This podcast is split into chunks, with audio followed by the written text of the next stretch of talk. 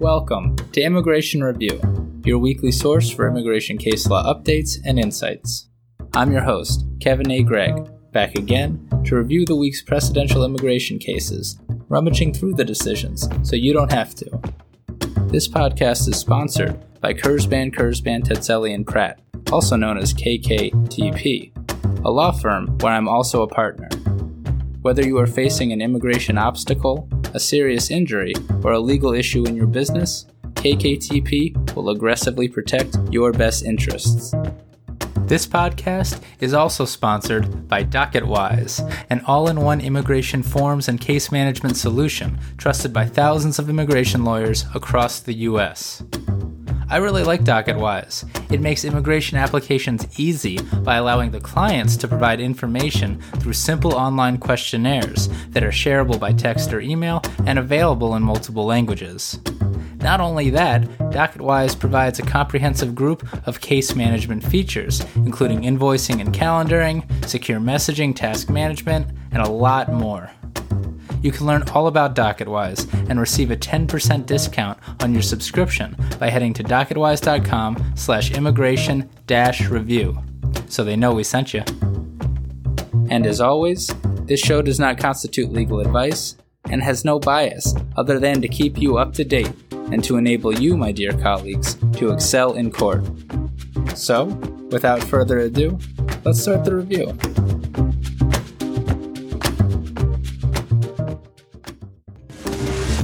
What a week! The circuits have reawoken with bombshells on material support of terrorism, family based particular social groups, the modified categorical approach, and more. Stand back and stand by. It's a heady episode. But before I get to all that, I'm happy to report that the state of Florida has accepted the CLE self certification from listeners. So if you'd like your own CLE certificate for 20 bucks, email me the 10 episodes you've listened to and the date you completed the 10th episode, and we'll send you the certificate and the materials. Also, I've got a long overdue shout out for South Florida based immigration attorney Una Scott. From what I've seen and heard, Una is an excellent brief writer who loves a good BIA or circuit appeal. She's been one of the biggest supporters of the podcast, and she's even a patron of the show through our Patreon page. Details of how to become one yourself are in the show notes. Thank you, Una, for all your support. It means a lot. Now, here we go. First up this week, we're going to head to the Kurzban main office and go to the 11th Circuit in Hincapie Zapata v. U.S. Attorney General, published on October 13th, 2020. Pretty rough but not entirely unexpected decision on the material support of terrorism inadmissibility bar. Mr. Hincapie Zapata is from Colombia and in 2001 owned a restaurant where he sometimes held political meetings for the Liberal Party. One day, members of the FARC demanded payments on threat of death. He paid them about a hundred US dollars, but when they demanded monthly payments, he fled. Mr. Hincapie Zapata came to the U.S. as a visitor, overstayed his visa in fear of the FARC, and ended up marrying a U.S. citizen. Because he was lawfully admitted when he entered the U.S., he was eligible to adjust to lawful permanent resident or LPR status, and an immigration judge granted that relief in immigration court proceedings. The IJ rejected DHS's argument that the $100 Mr. Hincapie Zapata gave to the FARC under threat of his life made him ineligible to adjust status under INA Section 212A3BII and IVVI, also known as the Material Support of Terrorism Bar.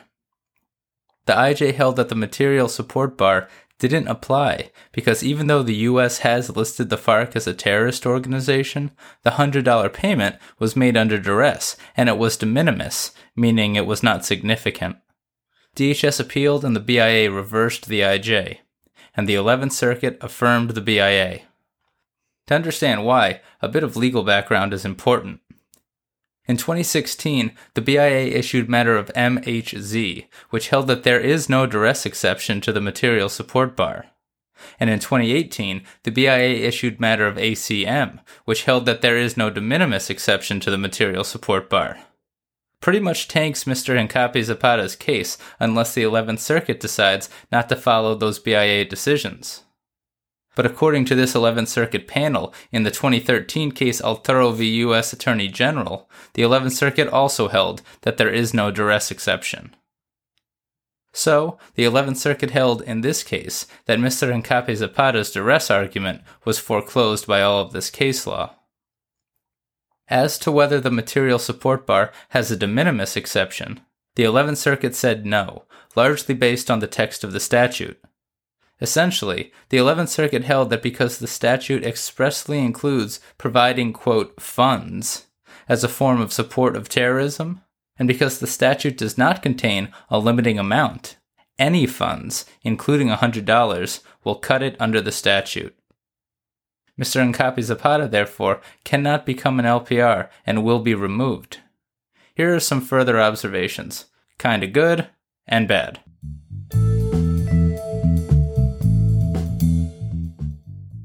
Here's the kinda good. I could be reading this wrong, but it seems to me that the 11th Circuit is holding that while there is no de minimis exception for providing funds and other support when the support is specifically listed in the statute, and that includes stuff like providing funds, a safe house, weapons, and about 10 other things. The 11th Circuit seems to be saying here that there must be a de minimis exception if the support provided is not specifically listed by the statute. Quote, we can avoid rendering the statute's second use of material superfluous by reading the statute as requiring a materiality analysis only for other financial benefits and not for the other enumerated examples. End quote. And as that quote makes clear, the conclusion is based squarely on the unambiguous text of the statute. Therefore, this case seems to support an argument that for non enumerated activities that support a terrorist group, the material support bar only applies if the support is more than de minimis. What's more, the BIA's contrary holding in matter of ACM would not control, because again, the analysis is based on the statutory text, not on any ambiguity in the statute. Indeed, matter of ACM itself involved non enumerated acts, Miss ACM cooked and cleaned for alleged terrorists under duress.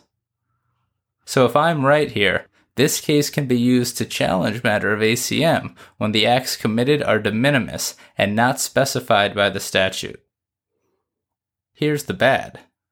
The fact pattern in this case was likely a fairly common fact pattern for Colombian asylum seekers in the 1990s and 2000s, and thousands of Colombians probably received asylum over the last two decades based on similar extortion by the FARC. So I guess DHS and USCIS were just getting it wrong for not asserting the material support bar all these years? I shudder to think how USCIS might use a decision like this in the future should a Colombian national who obtained asylum due to extortion by the FARC and who then became an LPR applies to naturalize.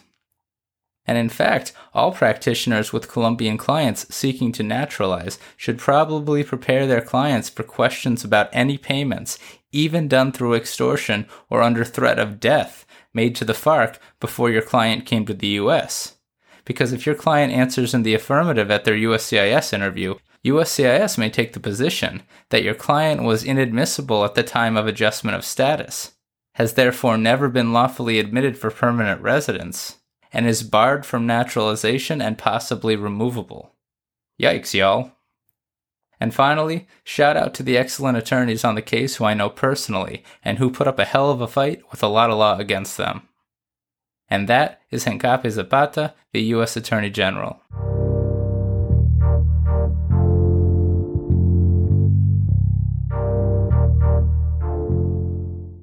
Next, we have Hernandez Cartagena v. Barr, published by the Fourth Circuit on October 14, 2020. This is a great case about family based particular social groups and the Nexus standard, and it also involves extortion. But because the US government hasn't yet listed the Maras in El Salvador as terrorists, it has a very different outcome than the 11th Circuit case we just discussed. Miss Hernandez Cartagena is from El Salvador. Her parents left her for the US in 2013 when she was 17.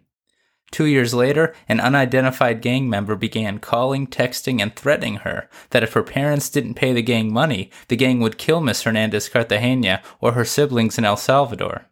So, her parents started making payments to the gang, but the threats continued and the amount of extortion demanded kept increasing.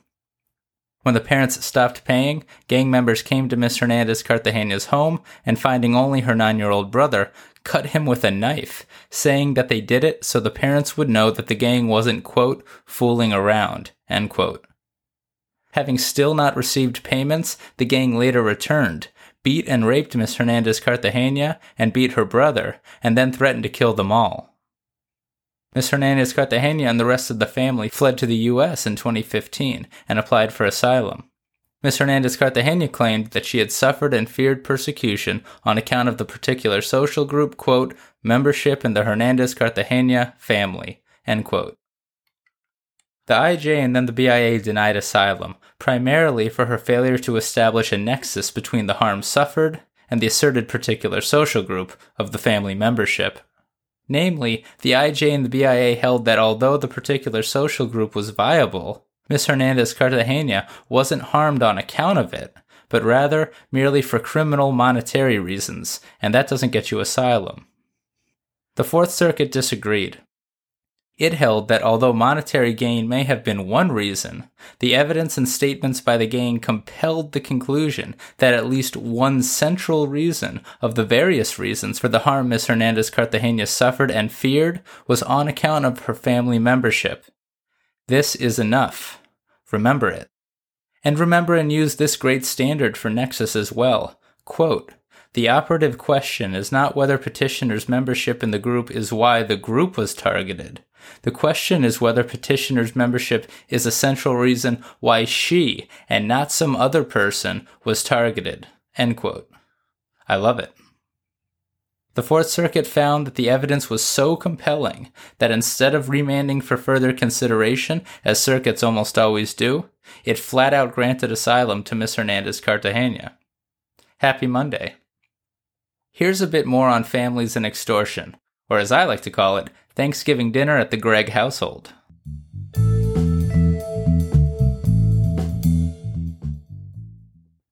First, the Fourth Circuit states, quote, a nuclear family provides a prototypical example of the particular social group cognizable in our asylum framework, end quote. No citation to Attorney General Barr's matter of LEA II, but as longtime listeners of the show well know, I eagerly await the day a circuit takes the case on. Second, whether extortion is merely criminal rather than a basis for asylum is a common debate in immigration court. Here, the Fourth Circuit takes a pretty unambiguous non citizen friendly stance. Extortion can constitute persecution, quote, even if the targeted individual will be physically harmed only upon failure to pay, end quote. And indeed, quote, the relevant analysis is not whether the applicant's family was persecuted because of a protected ground, but rather whether the applicant himself was persecuted because of a protected ground. Excellently distilled, Fourth Circuit. This case is a necessary review for all extortion based asylum arguments, and, as it is of course based on many previous Fourth Circuit cases, keeps the door wide open to extortion and family based asylum arguments. Lastly, I can't help but find the outcome strange when compared to the 11th Circuit case we just discussed. According to these two cases, extortion gets a non citizen asylum when the persecutor is MS 13, but extortion is terrorism when the persecutor is the FARC. To me, that seems like an incredibly absurd result that Congress could not have possibly intended. And that is Hernandez Cartagena v. Barr.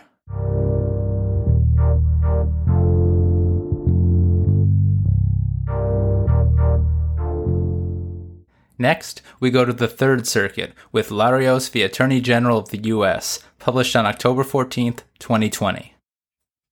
This is a case about the fan favorite categorical approach. Here we go, guys. Mr. Larios applied for cancellation of removal for non lawful permanent residents under INA Section 240AB. And IJ and then the BIA denied that relief because they found he was statutorily barred due to his conviction under New Jersey Statute Section 2C 12 3A, which criminalizes making terroristic threats. Lots of terrorism in this episode.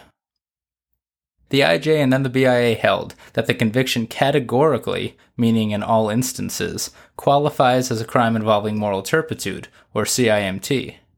And because CIMTs bar non citizens from receiving non LPR cancellation, the IJ and the BIA denied the relief.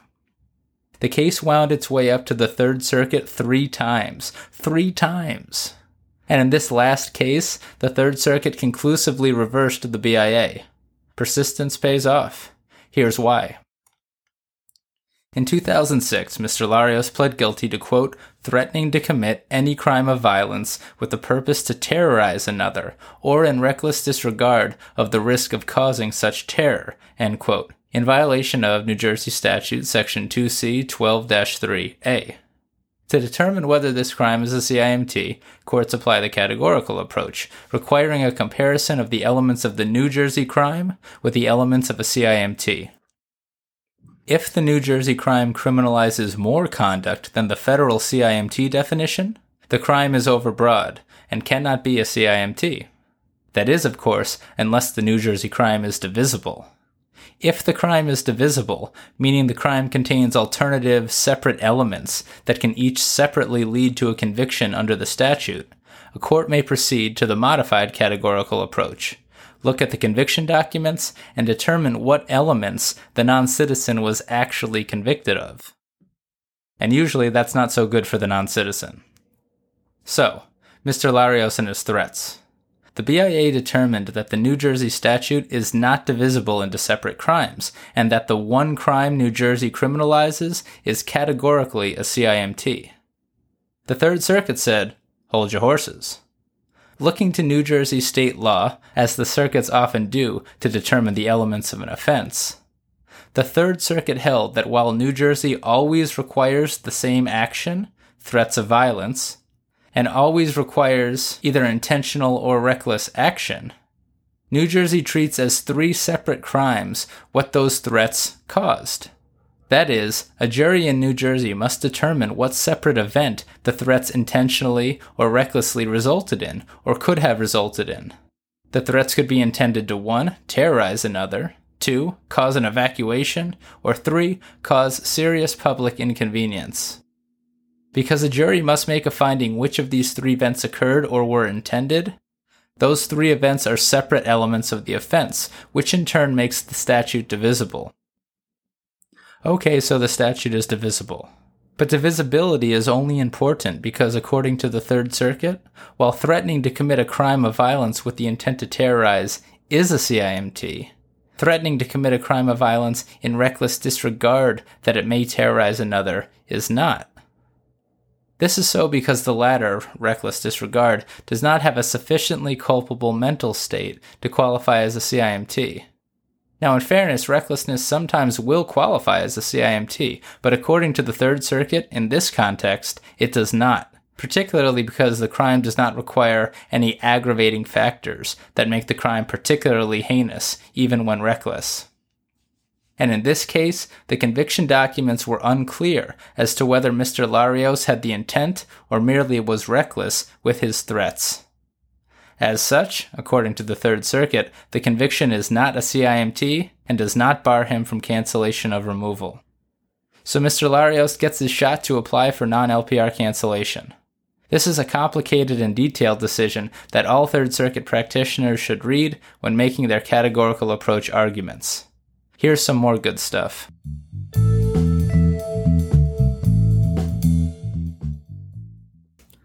First, whether a non citizen, rather than the government, will benefit from an ambiguous conviction record when the issue pertains to immigration relief is a complicated issue that I believe the Supreme Court will decide this coming term. The argument is as follows Mr. Larios had the burden to establish his relief eligibility of cancellation of removal, so if the conviction documents, as is the case here, are unclear whether he committed a CIMT or not, he should fail to meet his burden. The counterargument is that the CIMT issue and the categorical approach are questions of law, and if the judge can't determine whether a conviction is a CIMT as a matter of law, it must not be. The Third Circuit is agreeing with this latter view. Personally, so do I. The Supreme Court will soon decide. Second, important holding on the realistic probability test. In the Third Circuit, like the majority of circuits, courts must, quote, consider whether the least culpable conduct hypothetically necessary to sustain a conviction under the statute would also be covered by the federal statute, end quote. And when it comes to the realistic probability test in the Third Circuit, not only does the court believe the test, quote, inapplicable when assessing crimes of moral turpitude, end quote, but potentially applicable in other contexts only, quote, where the relevant elements for both the state statute and the generic offense are identical, end quote. Lucky you, Third Circuit practitioners. Finally, I have not done the research, but I wonder how this case impacts the BIA's delicious decision earlier this year in matter of Salad, another CIMT terroristic threat decision. The Fourth Circuit does mention Salad in a footnote, but only to say that it rejects the BIA's application of the realistic probability test. An important holding in its own right, but it leaves addressing Salad for another day. I'll be here all night, folks. And that is Larios v. Attorney General, U.S.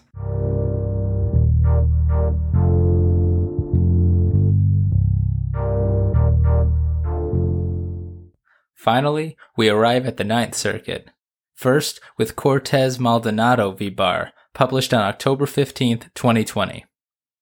This is another in a long line of illicit trafficking in a controlled substance aggravated felony decisions from the Ninth Circuit, and it's a good one for non citizens, with 17 footnotes. And it's another categorical approach case, so let's just cut to the chase. Mr. Cortez Maldonado is an LPR, and of his conviction under Oregon Statute Section 475.8602A is an aggravated felony, he's removable from the United States. To make this determination, the same categorical analysis that we just discussed applies. This time, the federal offense is illicit trafficking in a controlled substance under INA Section 101A43B, while the criminal offense, of course, is Oregon Statute 475.862A. The Oregon statute has since changed, but at the time of conviction, the statute made it, quote, unlawful for any person to deliver marijuana for consideration, end quote, which is fancy lawyer speak for receiving something in return. Now, the term deliver under Oregon law encompasses a lot of things, including solicitation, which is like an attempted transfer of marijuana where the defendant has merely taken a substantial step towards delivering the marijuana, but doesn't actually do it. So the question in this case becomes Does the federal definition of illicit trafficking under INA Section 101A43B include Oregon's definition of solicitation? If not, the Oregon statute is broader than the federal removal offense, and Mr. Cortez Maldonado gets to keep his green card. And because I'm not a monster with that setup, the answer is yes. Mr. Cortez Maldonado gets to keep his green card. In the 1992 decision matter of Davis, and in later cases, the BIA held that the ambiguous immigration phrase illicit trafficking must involve, quote, a business or merchant nature, or the trading or dealing of goods, end quote, or a, quote, commercial transaction, end quote. Because the term illicit trafficking is ambiguous, the Ninth Circuit must defer to the BIA's reasonable definition and the BIA's published cases interpreting it.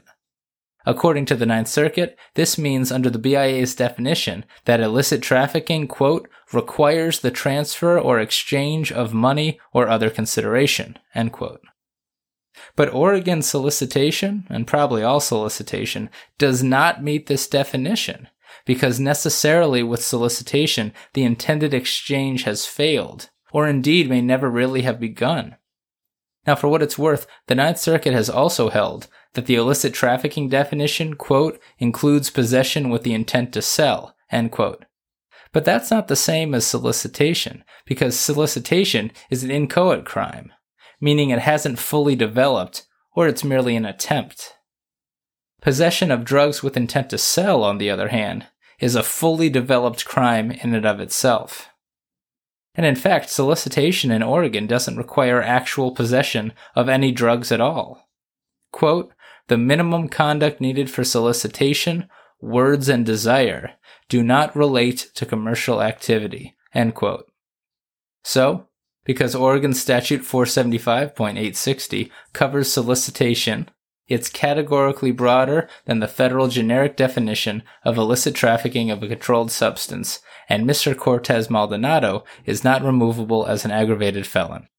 Quite the analytical case. Here's just a little bit more.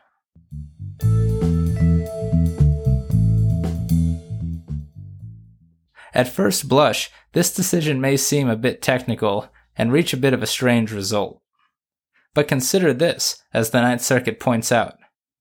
Another aggravated felony, 101A43U, makes any attempt or conspiracy to commit any other aggravated felony an aggravated felony itself.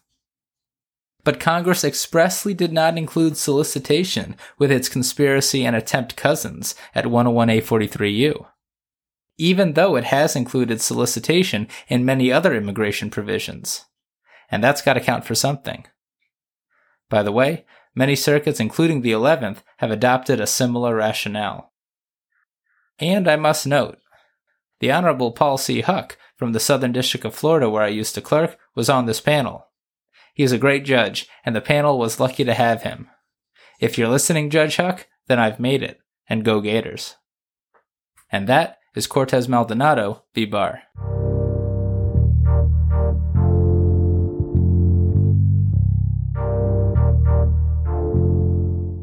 Finally, we come to Mukulumbutu v. Barr, published by the Ninth Circuit on October 13, 2020.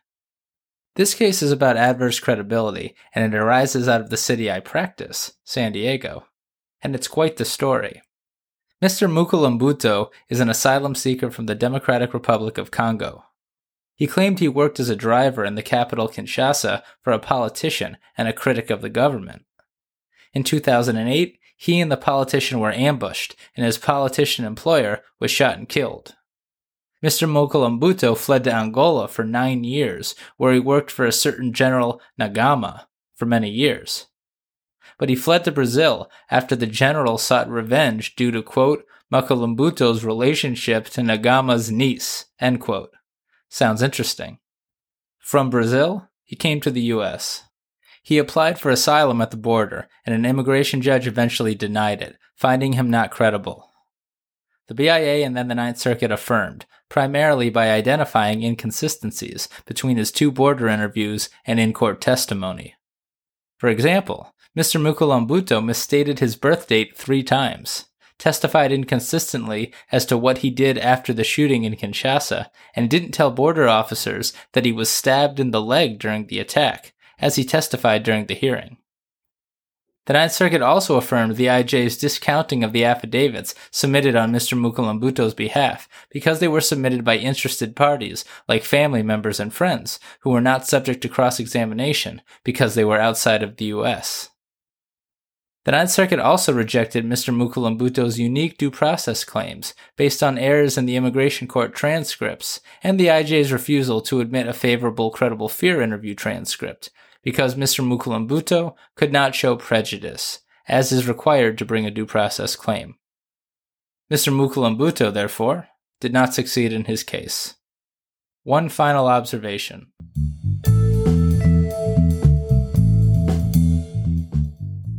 In this case, the Ninth Circuit held that it and the IJ could compare Mr. Mukulumbutu's two border interview notes with his court testimony because, quote, the interviews were conducted under oath with contemporaneous notes containing the questions asked and transcribed either by a French speaking officer or with the aid of an interpreter, end quote. To me, if any of those things are not present in other cases, an argument exists that a court cannot rely on the border interview. And that is Mukulumbutu v. Barr.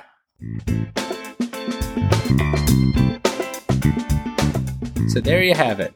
You're all caught up with the past week's published immigration cases. I'm Kevin A. Gregg, a partner with the law firm Kurzban, Kurzban, Tetzeli, and Pratt, and this has been another episode of Immigration Review. Thank you for listening, and I hope you enjoyed it. If you did, please share it with a friend and rate and review us. Each review helps new listeners find the show. And of course, subscribe to Immigration Review wherever you get your podcasts. If you like what we do and want to become a patron of the show, please check out our Patreon page at www.patreon.com forward slash immigration review, or click on the link in the show notes. And if you're interested in an official Immigration Review CLE certificate for 5 credit hours, email me at kgreg at kktplaw.com with your full name and the episode numbers for the 10 shows you've listened to. Also, feel free to email me with questions, comments, or anything at all. And follow the show on Instagram and Facebook at Immigration Review, and send us a tweet at ImmReview. That's I M M Review. I'll be back next Monday for a brand new discussion. Until then, I'm Kevin A. Gregg, bringing you the Immigration Review.